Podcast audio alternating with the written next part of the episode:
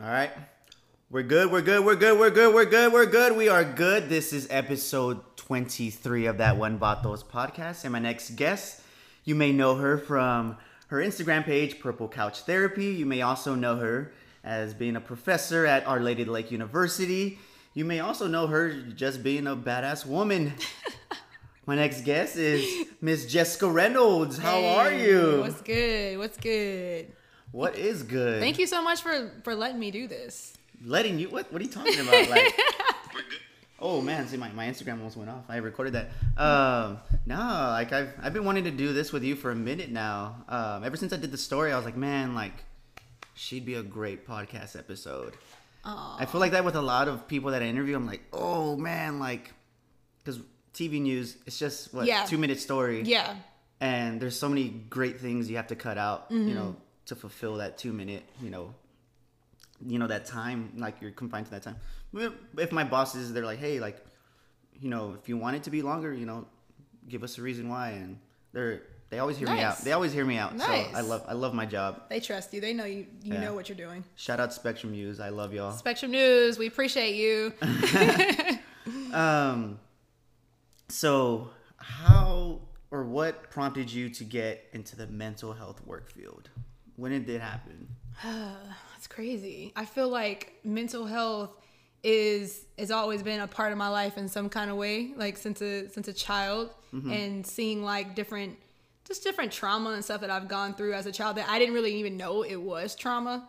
Um, because a lot of people think trauma is like some type of like it's a big life event, but trauma can be very small things. And so, growing up, I realized like mental health has followed me all around everywhere everywhere I've gone. But I I got into it in my early twenties. Um, started working at Planned Parenthood and just realized that I have a good connection with people and um, I just vibe well with people that are in vulnerable situations. I make them feel like humans. And I was like, oh, I should probably go to graduate school. And then got a master's in social work at University of Denver and realized that I'm a social worker before a therapist. Social workers are about social justice and all of that. So when I see a client, like I look at people from the different social aspects that are affecting them too. So Okay. You. What kind of conversations do you and your parents have on this issue? You know, growing up.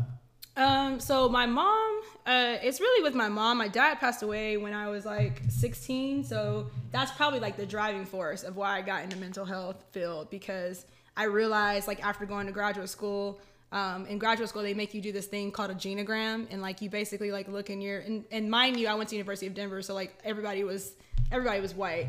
Not that white people don't have problems, but my problems, my family just looked a little more, a little more like you know, like when you see it, you like it's a map and it shows like you know the divorces, uh, freaking alcoholism, and I just saw how like domestic violence, like all this stuff, like you you map it out and you see how like everybody, if you like map your family out two or three generations back, you'll look at this whole map and symbols and you're like, this is a hot mess Yeah. it's a hot, all this trauma and and so I don't know. I feel like it's something that has followed me generationally. And so wow. yeah.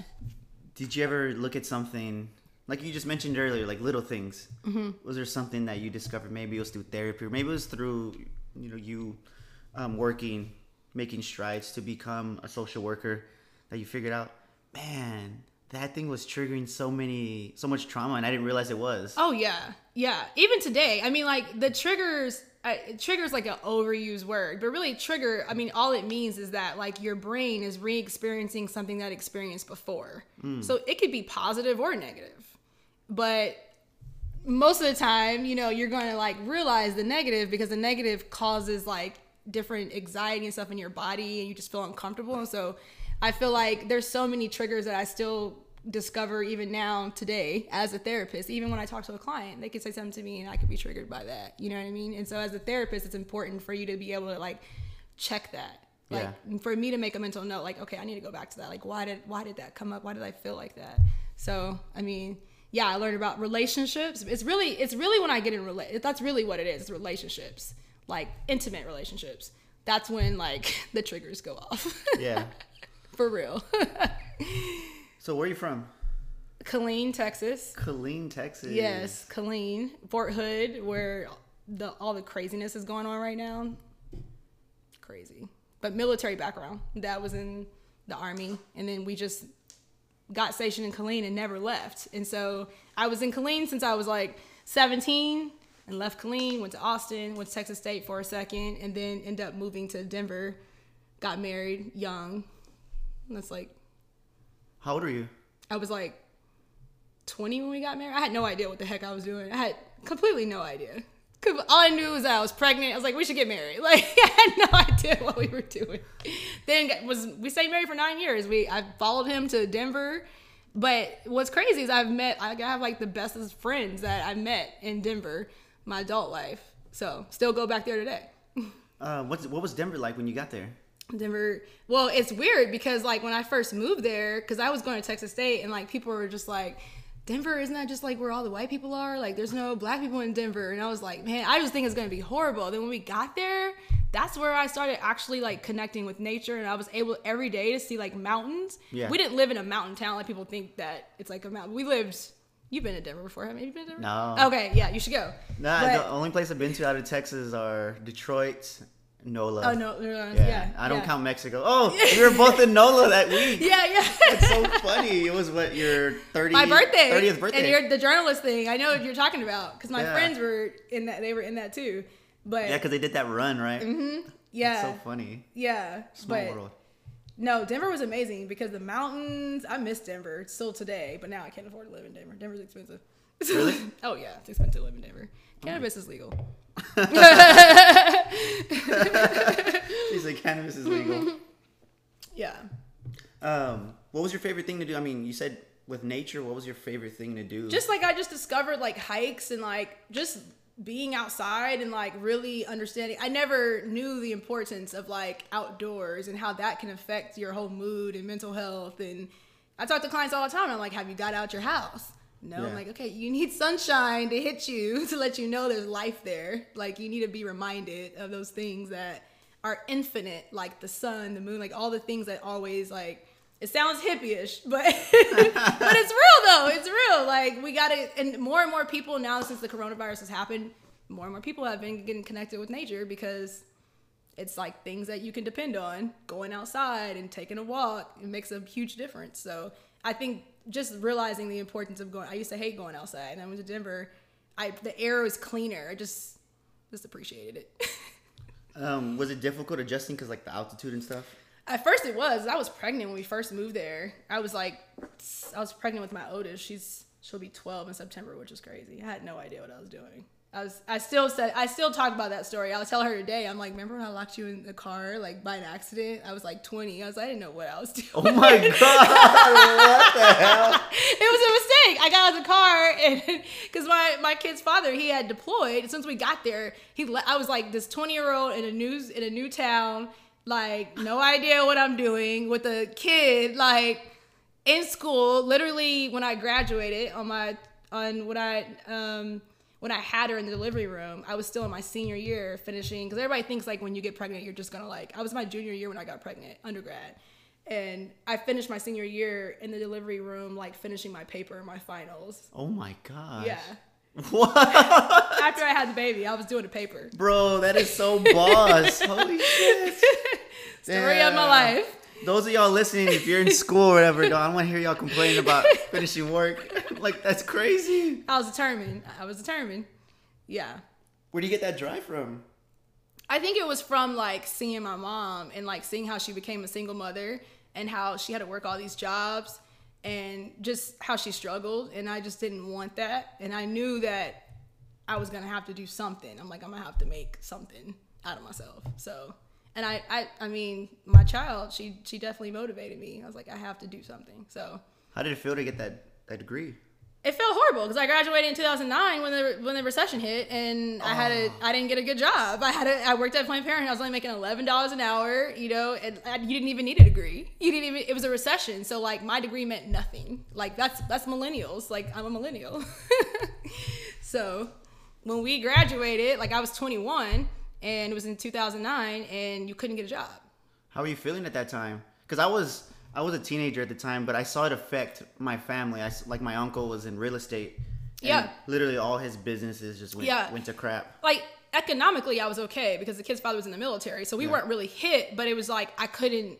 I thought I was gonna, you know, when you get your degree, you think you're gonna get this like this job. You're like, eh, nope.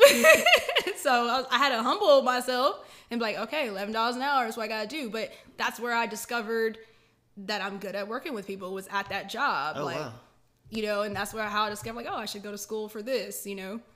So I knew like really early on, probably when I was 21, that I wanted to be a therapist. Um, but I'm not. I wasn't. I didn't want to take the GRE, and so I was like, what degree can I get where I don't have to take the graduate? It's like the you know like the whatever you call it, the GMAT or whatever that graduate exam is. I'm a horrible test taker. I was like, what degree can I get where I don't? MSW, Master of Social Work. You don't have to get only University of Texas, I think, do the GRE, but University of Denver didn't. You didn't have to have one. You just had to write like a, you know, like an essay and all that stuff. And so Whoa. just finesse my way right in. There you go. My friend always be always said she's like they gave you a therapy license. I'm like I know right. like You're like rubbing. yeah. Jokes on them. put it in the wrong person's hands. So when you're there, um, I, I feel like everybody kind of goes through post graduation depression. Mm-hmm. You went through a recession. You Mm-hmm. had just had a kid. Like, how were you feeling? You know, with all that, like personally. You Yeah. said, I know you said financially you were fine. Yeah. because he was in the military. I just but- felt discouraged. Like I just felt like I didn't think I was ever gonna like be able to do what I wanted to do. Like I just felt like just lost. And then it's weird though because I look back, like I look at like like the degree I majored in, my bachelor's degree. It was in healthcare management, and I never thought I was gonna freaking use that degree. You know, because I went and got social work degree, but you need to know business in order to know in order to have like a private practice. So like now I'm using that degree because a lot of therapists don't know about business. so Uh, I'll cut this out. Um, when you when you hit the table, yeah, it, it hears it. But you're good. okay, What? our Chipotle's coming. Oh, okay. That's all good. Um, yeah, so guys, we have Chipotle on the way. I was like, we gotta like listen oh out my God, Chipotle! Chipotle is my life. yes, Um, both hungry. I know, starving. Um, okay, so at what point do you decide I want to get my master's? Is it because of Planned Parenthood? It was because I wasn't doing. I, I just realized. Well, and after I worked at Planned Parenthood, like I thought I wanted to do. I thought I wanted to be like an executive at a hospital. Like that's why I got the healthcare management degree. I thought I was gonna do like hospital administration, healthcare administration. But the more and more I looked at it, I'm just not. I don't work from that perspective. I'm not a bottom line person. Yeah. It's probably why I struggle in private practice. I just want to give out therapy for free and I can't. But I'm not a, like a bottom line person. And so uh, the social work degree helps you look at like a community like aspect and like how you can like help your community. I'm all about like the Robin Hood. Like I'm, I want to take from the rich and give to the poor. Like that's how I think. You know what I mean? I'm still thinking of that. Like with my freaking donation campaign. You know, it's like whoever wants to donate so I can provide free therapy because I, I feel like we I don't like to have barriers to mental health access and that's what I want to help reduce is the barriers to that's why people don't Yeah. go get help. So when you're um, getting your master's, um, is it still just your oldest daughter? Yeah, it was just my oldest daughter. It was just my oldest daughter. Um, and then Bria was born after when I was working for CPS in Colorado. Oh, And I used to come home and just stare at the wall. Whew, that job came a long way. what was that like? I hear you know, um, I, I know specifically in San Antonio that there's a huge turnover rate. You know. Oh yeah, yeah. Texas is work. Colorado actually, I actually learned a lot about being a therapist when I worked for CPS because a lot about like being a therapist is being able to engage with people. And so like if you can engage people that are resistant, that don't want you in their lives, most people don't want CPS workers in their life. Yeah. Then you really can do anything. Like I feel like CPS is one of those jobs. If like a person can go through that, like you could do anything if you're good. Yeah. um, a lot of people view. I know growing up, there used, used to be a joke. You know, within our family, within Uh-huh. within the hood was. Oh, we're gonna, they're gonna call CPS on you, you know, Oh, and like so, like CPS was like the boogeyman, the boogie. Oh yeah, like, still like- is. I'm uh, scared of CPS. I mean, for some of the people they hire, shoot, I'm gonna Yeah. be honest. still, you should still be worried. It's a system. It's a Yeah. bureaucracy. You should be worried. CPS, like the, it, I think Texas alone. I don't know the statistics, but I think when I got into graduate school and I started studying the disproportionate rate of black and brown children that get removed from their homes faster than than white kids and and and uh, you know, like grow out the foster care system. Most of them are black and brown, or they end up in prison after that. Like when you start seeing the bigger, larger perspective of it, you should you should definitely be scared of CPS for sure. There's people that make bad decisions because they're overworked, because they don't have enough resources, and the system kills us. But in Texas, they don't even hire social workers most of the time to be CPS workers. They're, I think now they've I'm not don't quote me on this, but I'm pretty sure you don't even have to have a college degree anymore to be a CPS worker. I think I saw something like that a couple couple years ago, and Yeah. a lot of people who have their who have their masters were pissed off. Yeah. because they're like, Yeah. we went through all of this. Yeah. just Their standards is like what? Like, you know, because they look at it more as an investigative role when a parent makes a mistake. Most parents like it's you have to look at the larger perspective of it. Like it's most parents don't wake up and be like, "Oh, I want to beat the hell out of my kid" or whatever. Most of the time, you know, no most of the time parents love their kids. It's just that there's so much stress economically. It's it makes sense why why some of this stuff happens.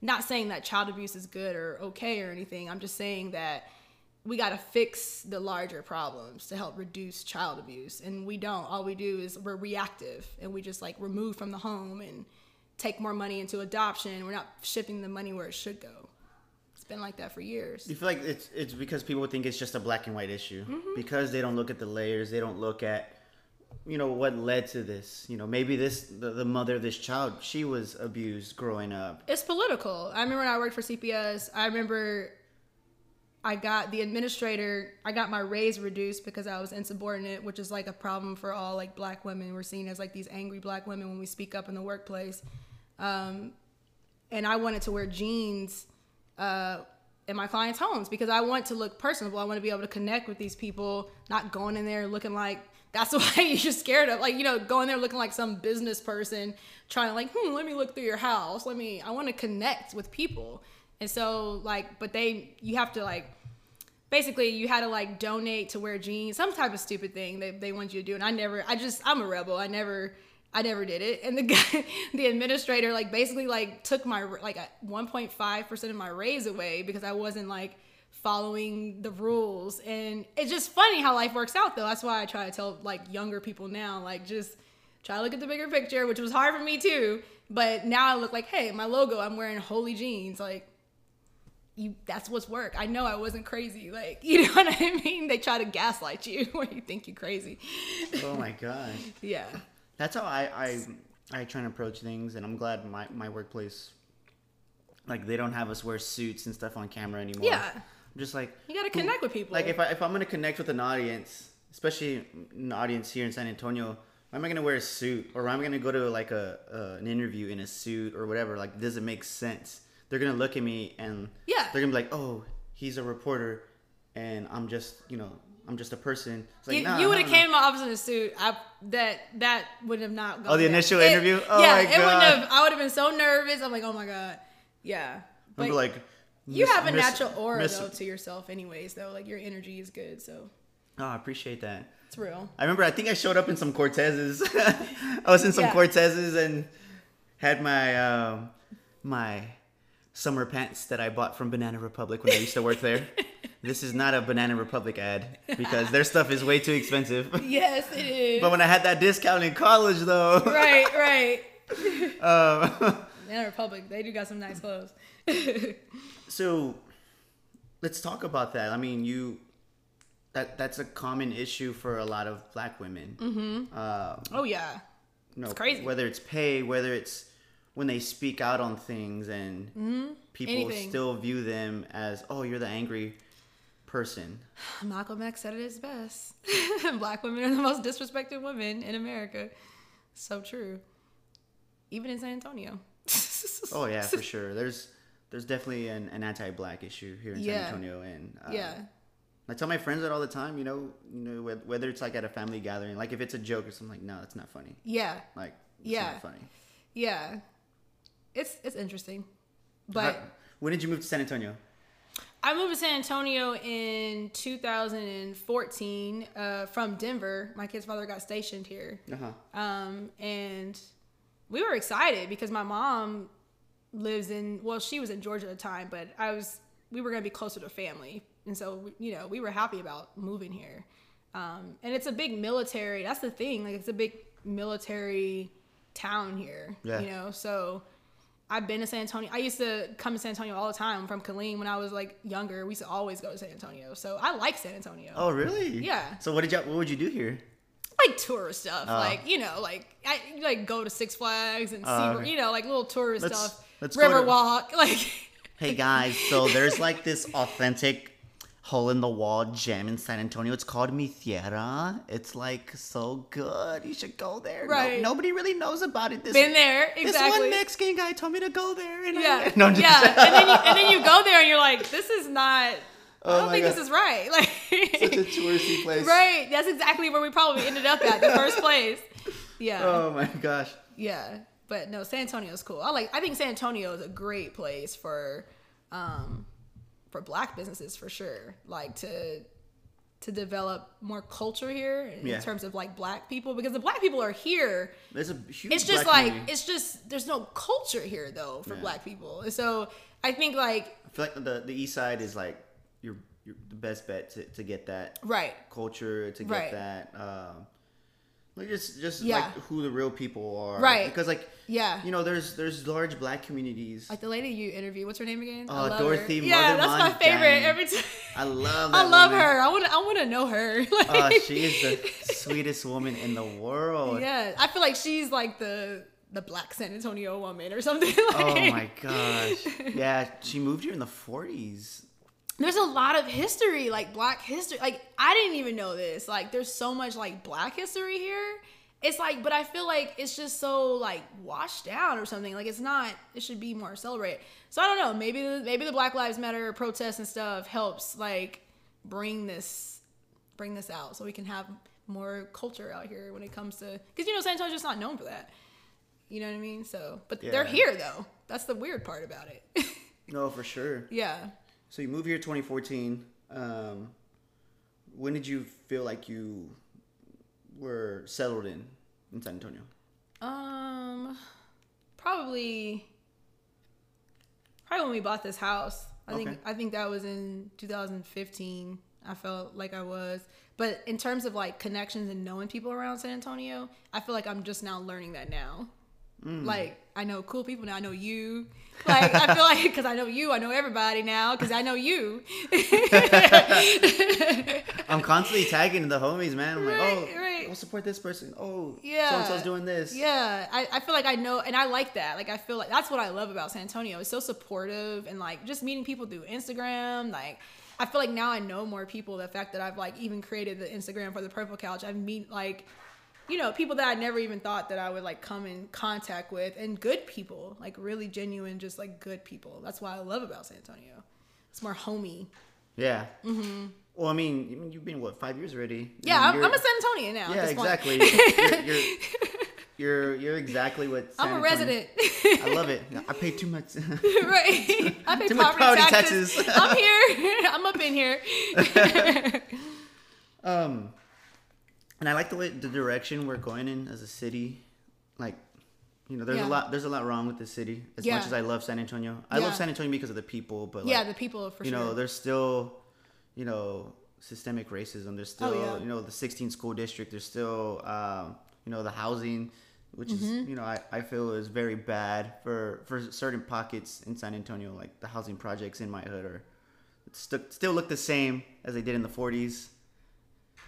Is that the Chipotle? I know. I'm checking. I'm like, wait a minute. He's all outside waiting. Oh yeah, because it said it'd be here 157. Um. We can pause it. Okay. I'm like, let me Let's see. Check. All right, it's cool. Okay. Can't. So we are back from commercial break. Chipotle. We had some Chipotle. Gotta eat. Chipotle is my life. so where did we leave off? I didn't I Where completely did we leave off at? Dang. I Uh, don't. Shoot. I should have listened to it back before we I got back know. on. I'm like ADHD brain over here. Um, we, I think we were talking about you settling in, but let's just go to Purple Couch. Okay. That's that's how I discovered who you are. Yeah, you thought it was a furniture store at first. No. You're like, you're like are you a furniture store? No. I'm just playing. No, my homie Damien, um, he shared you on his on his Instagram story, Mm-hmm. and I was like, "Oh, this is there's a lot of purple in this like purple couch therapy. What what is What this?" is this? Then I clicked on it and I was like, "What the heck? This is incredible." So then I I think your number was on there or something. So I, had, Uh, you know, I think I called oh you. no! no, I messaged yeah, you. Yeah, I you messaged messaged me on Instagram. Messaged you on Instagram, Yeah. and you were like, "Yeah, for sure. Yeah, we." we I was like, story." I, my office is not together. You were like, do you have the purple couch? I'm like, yes. You're like, well, let's get it then. That's all we need. You're like, you got That's the main thing. That's all we need is the couch. Oh my gosh. And that couch is very empowering. Like when I sat on that couch, It's magical. man, I felt I felt so good about myself. I was like, Like wow. royalty. Yeah, I felt like I felt like a Like a Mexican king. like the Mexican prince. Except not as talented as him. um wh- when did you start to coin the idea of this? When Man. when was this happening? It's crazy. I feel like it all happened over like because I remember like I was trying to come up with a name, and I think I was gonna name it like before I even knew about the purple couch. I was gonna name it like Journey to Hill or something like lame like that. That sounds And like I- a- and, and hopefully nobody has that out there. And I don't, you know, I don't want to be Sounds like, like a Christian rock album. right. Journey I was to like, Hell. That is so lame. so I was like, I wanted to be like something, and nobody could help me. Like, I, it was driving my brain crazy. And actually, Damien, actually, I kept texting him names, and he was like, ah, nah, nah, nah. And I said, like, the purple couch, and he was like, that is it. He's like, that is it. Literally looked at my wall, because my wall in my room Uh-huh. is purple. Okay. And I was, there's another therapist that I look at that inspires me from Atlanta uh, therapy for black girls is like a podcast they have and she has a practice and she has a yellow couch and i was just like oh i could do a purple couch here but then when i googled it to see if anybody had the name there's a lady in oklahoma who has a purple couch but you know i twi- I, I messaged her i was like hey i'm my practice is going to be called the purple couch too i'm just letting you know like what did she say? and she was like, "Oh yeah, that's fine." She's like, "I'm in Oklahoma, Dallas areas, you know, because I'm in San Antonio, more Austin. I serve more San Antonio, Austin clients." Yeah. And so she's like, "That's fine," you know. And I was like, "Yeah, I'm gonna do this, and I want to quit my job, and I want to do it full time." She's like, "Well, it's gonna be hard work," and it. I thought it was gonna take longer to build that purple cow. I'm trying to say, like, the branding was everything. Like that. That is what people want. Something different. They want. They don't want to feel like they're coming in an office and it's like stark and Yeah. cold the and- dull couch, the Yeah. dull paintings that they got. right. You know. Right. People just want like to know that their therapists are humans and I'm nothing but a human. And let everybody know that right off the bat. She is not a robot. Your therapist is a hot mess but also great at the same time, which is what we have to learn is duality. Like you could be a hot mess and great at the same time. We don't have to be completely perfect. Dang, snaps. Snaps. I feel like I'm a hot mess all Right. the time. All the time. All the time. you just got to be aware that you're a hot mess. That's the key. So when did you officially launch it? Was it this year, last year? It actually was. I moved into that office space. It's her dog. I would talk I good. I'm like, let me get Malia. Okay, okay. Let me, let me get her.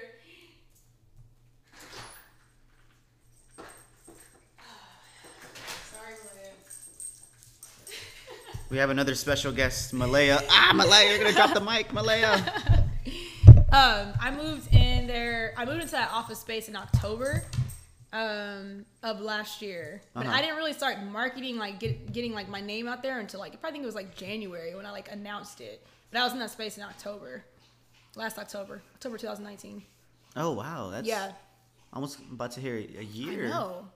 It's a nice space too. I, I like I like that area. Yeah, it's crazy. It was scary at first because I was the only person in that building. Oh wow. I know. So, my clients would come in, they'd be all, I'm like, I promise we're gonna get it together, guys. my clients are the most loyal. Oh my god, they're amazing. Like they literally, they are the reason, for sure. Yeah. Yeah. Um. So you start the purple couch. Um, how how are you figuring things out as you go? I mean, because you know you have your, your your daughters, you you have your other job that you're you're, you're dealing with. I quit that job. oh, you so you The already full- quit? Oh my god, yeah, I quit July 31st. I quit for my birthday. that was my birthday present to myself was to quit that full time. That job was holding me down. It's a it was a great job. I learned a lot, but it, I I had to choose between the purple couch or that, and of course, purple couch. Yeah, for sure. right. And that was you dealing with military people, right over there. Mm-hmm. Yeah, dealing with domestic violence and child abuse.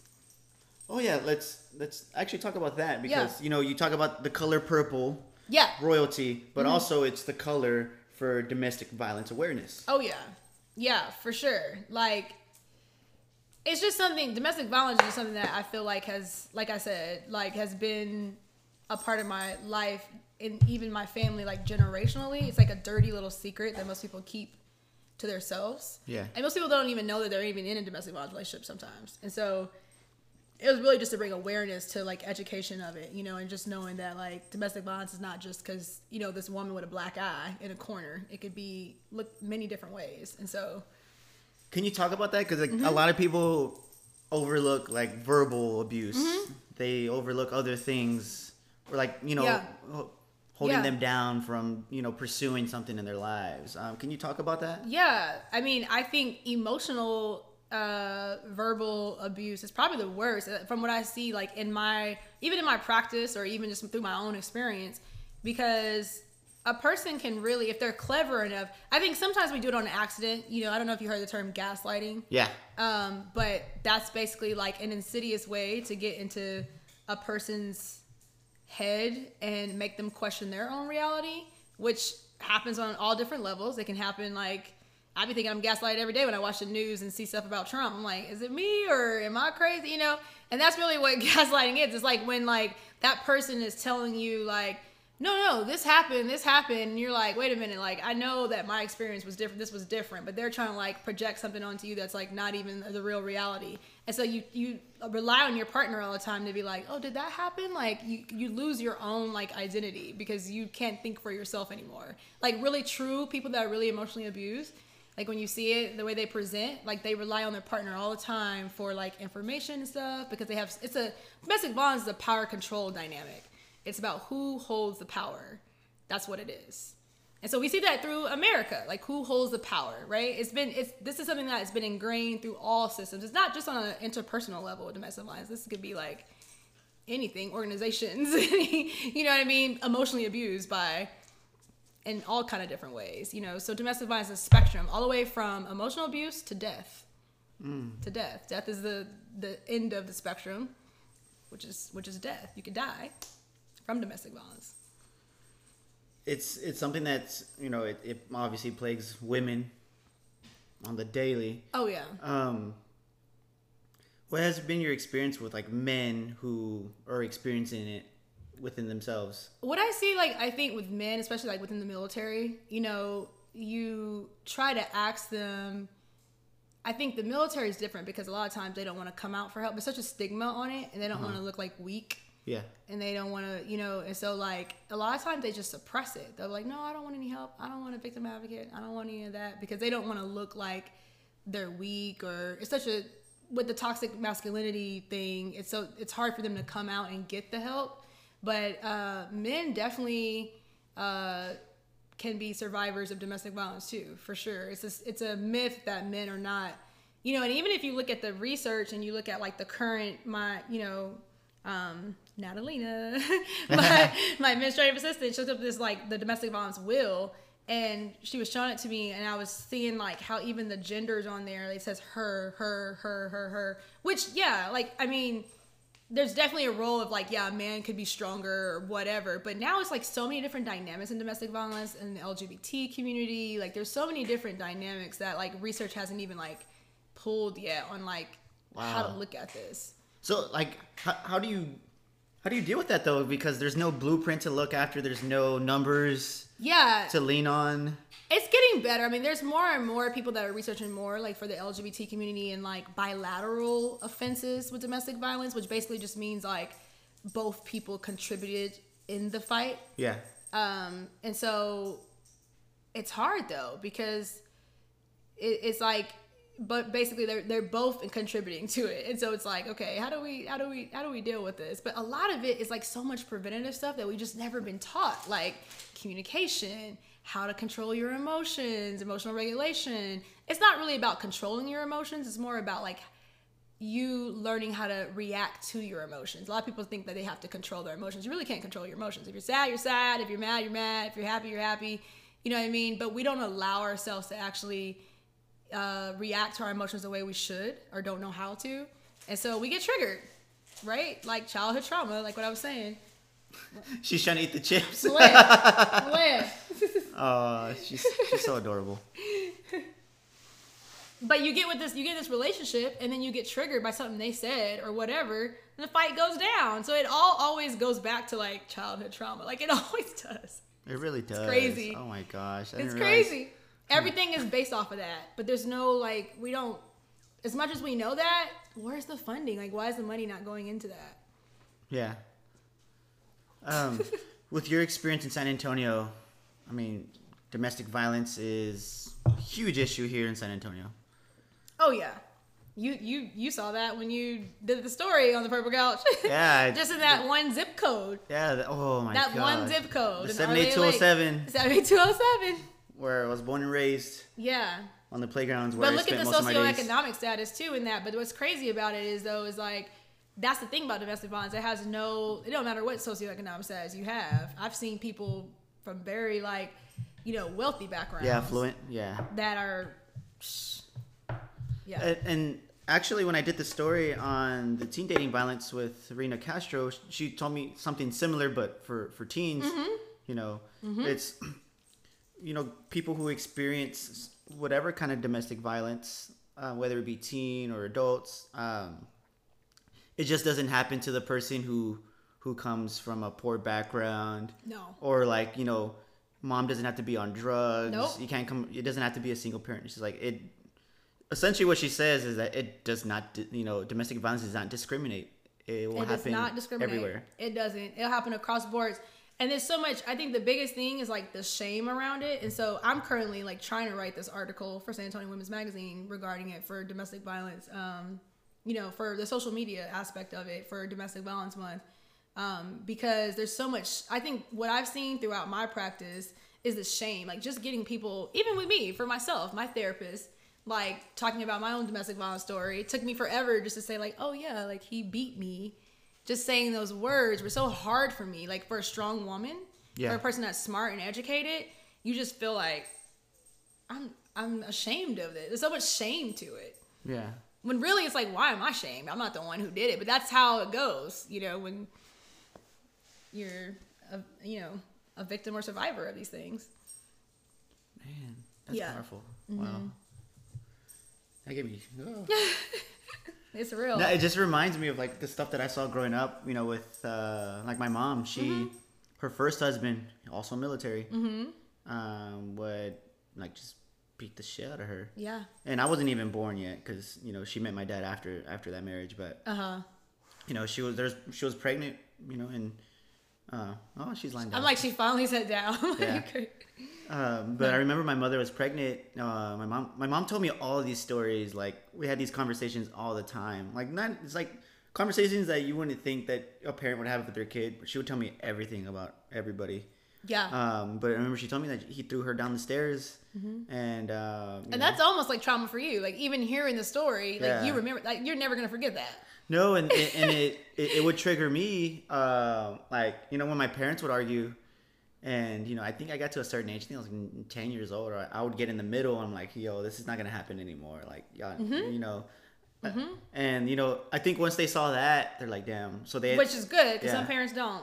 yeah, so they ended up getting a divorce um, after that. And um, but I remember, I think I was twelve. I was twelve. I remember it was around when I was twelve. One of my uncles was about to come at my mom, and me knowing the stuff that she told me about what she went through. Yep. No, so me Triggered. seeing what I my well, my dad and my mom, you know, went through, Mm-hmm. or they put me through, because I, I, you know, I witnessed it. I was like, you know what, this is not gonna happen. Yep. man. You So protect. Yeah, so Yeah. I, I two pieced my uncle and I, Yep. Yep. I was just like, dude, like you know, Yeah, you protect. You go in survival mode. Yeah, I was like, Yeah. this is not gonna happen, bro. This is not gonna happen. Not on my watch anymore. Yep. Like, fuck this. that's what happens and so like i think because of that experience and then i feel like once i had like after like after i had like got a divorce and got out of that you know situation when i got into a new relationship i just i thought i was prepared but i was not because like i didn't realize how much i was triggered by Mm, okay. and that's what happens a lot is like i mean that's how you see people on like snapped and all of that because a lot of these women like suppress these things and we don't know that we're triggered and then eventually because we've suppressed it we're like i'm gonna kill this man you know and you see all these women in prison because it's out of a result of their own ptsd from domestic violence relationships Yeah. yeah What do you think? not that i say go kill a man i'm just i'm just saying i'm saying that's how you see that though i mean no, it's it really make- what it, it is It makes sense. It makes sense. yeah So for what do you think? Like, do you think uh, a program needs to be implemented? There is. There's groups. So um, when I and that's one thing I learned working through. I was I was at uh, Joint Base San Antonio doing domestic violence stuff, working at Fort Sam Houston in their family advocacy department, and I went. I remember going to a training. This lady created a social worker, licensed clinical social worker. She created this program for those kind of women that end up get like going through the court system, end up having like a legal charge based off of like you know, fighting with their partners, really trying to probably like protect themselves or just being triggered because they've always been abused in the relationship and finally fought back. But they're the ones who end up Oh man. getting charged and yeah, it's crazy. So there's there's actually there was a program for it, you know, um, I think it was called Vista, Vista Group. That happened to my mom. Now that I think about it. Did it? See? So- PTSD. It's real. No, it's a real did. thing. Post traumatic stress disorder. I always joke with my little sister when my mom was pregnant with her. She got arrested. So I always joke with my little sister, like, "Yeah, you've been arrested before, because your mom was pregnant with you. We're all prone to it. We really are. You know. But now that I, now that you said that, I, I thought about it. I was like, maybe that's why like they got into so many fights. Because my dad's this dude from Mexico, eh, and men from Mexico think that whatever I say goes. Oh yeah, like the your- machismo stuff. Your job yeah. is to. And that's another factor of domestic violence is Yeah. the toxic masculinity. Oh yeah. You thinking like women are supposed to only do th- this role, Yeah. and then when the women's like, "Oh no, I'm not doing that," then that's it's a it's Yeah. a clash. Yeah, and I, that, that's it's so funny that you mentioned. that. I was like, Yeah. wow, like that's literally that's literally my mom. That's my story, Bro, my mom, dude, she she'll throw hands with anybody, dude. She's crazy. I love her. yes. R.I.P. Women to are the legend. strong. Women are strong. I mean, yeah, it's a it's it's totally a thing. So I definitely I've seen it. I mean, I've seen people, you know, get their careers ruined over just like mistakes of from domestic violence on both ends. Even I mean, and what opened my mind to it because I never thought I always thought I had this bias of like, would I be able to work with men offenders, like male offenders? And going to that group when I worked at Fort Sam and the, with the military people and seeing like educating them, oh shit, educating them on like learning about their history and learning that like oh they experienced this when they were little. Like it, it just makes sense if you understand trauma in the brain and like why not saying that it's okay to do that but a lot of us just don't know what's inside of us Yeah. you know? There's different forms of domestic violence. There's like characterological domestic violence where it's like that person who no matter what they're gonna come in and just raise hell every day you know what i mean? Or there's like situational domestic violence where it's just like two of you got in just a heated moment. And that's what most of it is with couples. You know what i mean? It's like they don't know how to control like control their reactions to their emotions or communicate to the other person. It's that power control dynamic. And so it's like an incident like an accident a Yeah. regrettable incident you know? And you can repair it. You can recover. I see couples all the time that i help repair regrettable incidents like that. You know what i mean? Um, it is repairable. It takes a lot of individual work first Yeah. before couples work but it, it can be repairable. How fulfilling is to see your clients make progress? Like, how, how does that make you feel? it really it was crazy as i tell them it's always them. You know mm-hmm. what i mean? Like my job is just to help facilitate and guide. It really is. It's like it really is them. It's within like they know more than me. I'm like you know more than me. You know the answer. I'm Yeah. just helping you like pull it out of you helping you like take some cobwebs out that's really a therapist role a lot of people come in therapy like thinking that we're the like i'm not a lifesaver i'm not you know what i mean it's the client it's the client they have it within them if there's the right vibe the right connection you can help people heal How important is it for people to know that? Because I always tell my friends who have bad experiences with counseling, therapy, whatever. I tell them it's not a one size fits all. Like you, you, what's important is Yeah. like finding that right person. It's a dance. It's a fine art. I really think therapy is like a fine art dance plus some science, but it's a it really is a dance, like a tango. And sometimes you got to be silent and silence is okay. Like you got to know the therapist has to be skilled to know. And I think research says anyways, 80% of it is important for that was like the first thing I learned in school was engagement. That's the first thing you learn is like how to engage the client. You know what I mean? From the beginning, from the click on your website, how do I how do I engage this client? How do I build rapport with them? Lauryn Hill quote. You know what I mean? Like engagement's everything. Even with us. We wouldn't have this organic conversation if we weren't engaged. True. Yeah. It's engagement. Vibes. Therapeutic vibes.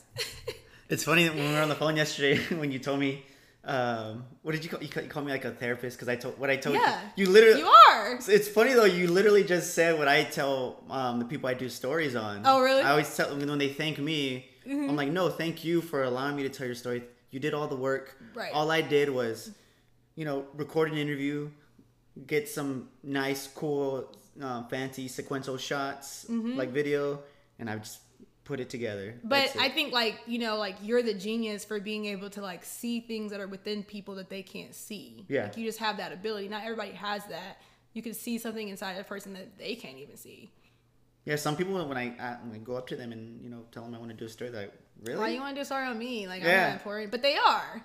Yeah, no. Everybody's And then and then I'll break it down. I'm like, no, like you you know you do Yeah, you're this, great. and this affects the youth over here. Yeah. Which in a sense is affecting you know our future. Yeah. It's just because we measure our greatness by what we see like on TV and stuff like that. People don't really know. Like we put ourselves in boxes. Yeah.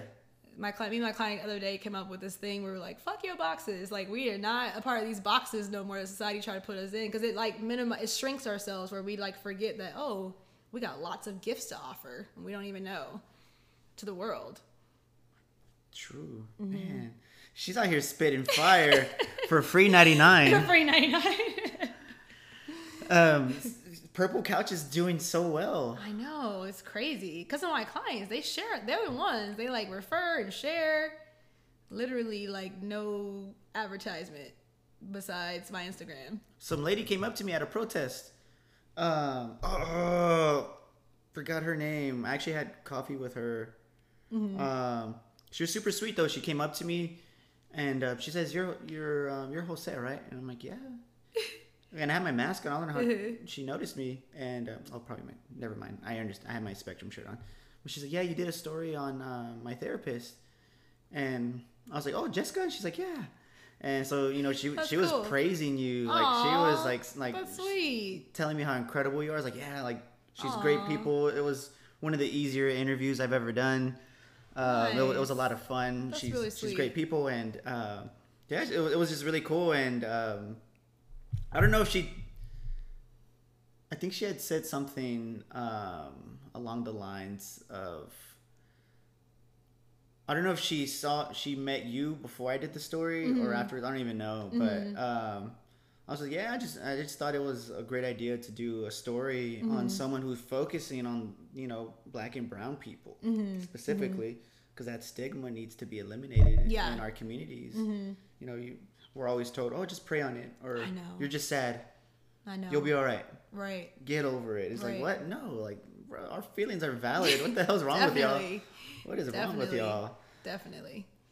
Um, Yeah. no, my clients are they are amazing. It's mutual. Like it's not they think it's just like I'm helping them, but they don't know that they're helping me too. Like and it's like in school you're not supposed to like they say like you're not supposed to self-disclose, like you're not supposed to I think that like that's actually therapists can use it's called like use of self, like that's the psychology term about it, but I think like even with your stories, like and you telling me about you, like that helps. That's how you build rapport and connection. Like who am I to be like, hmm, like let me, oh, you got this, okay, you got this disorder. Like that's not that's Yeah, not it feels like a it feels like a doctor's yeah, visit. yeah, that's not than anything. therapeutic. Yeah, I want to connect. So I mean, I like that approach. It's a really good mm-hmm. approach. with every but i use that with everything though students my, you know i want it to be like a connection like and i want it i want to come up with a plan that you like a collaboration that you want like when you come up with a treatment plan for therapy you want the client to really be involved in like well what does this look like when you're better like what would you be doing what would be mm-hmm. different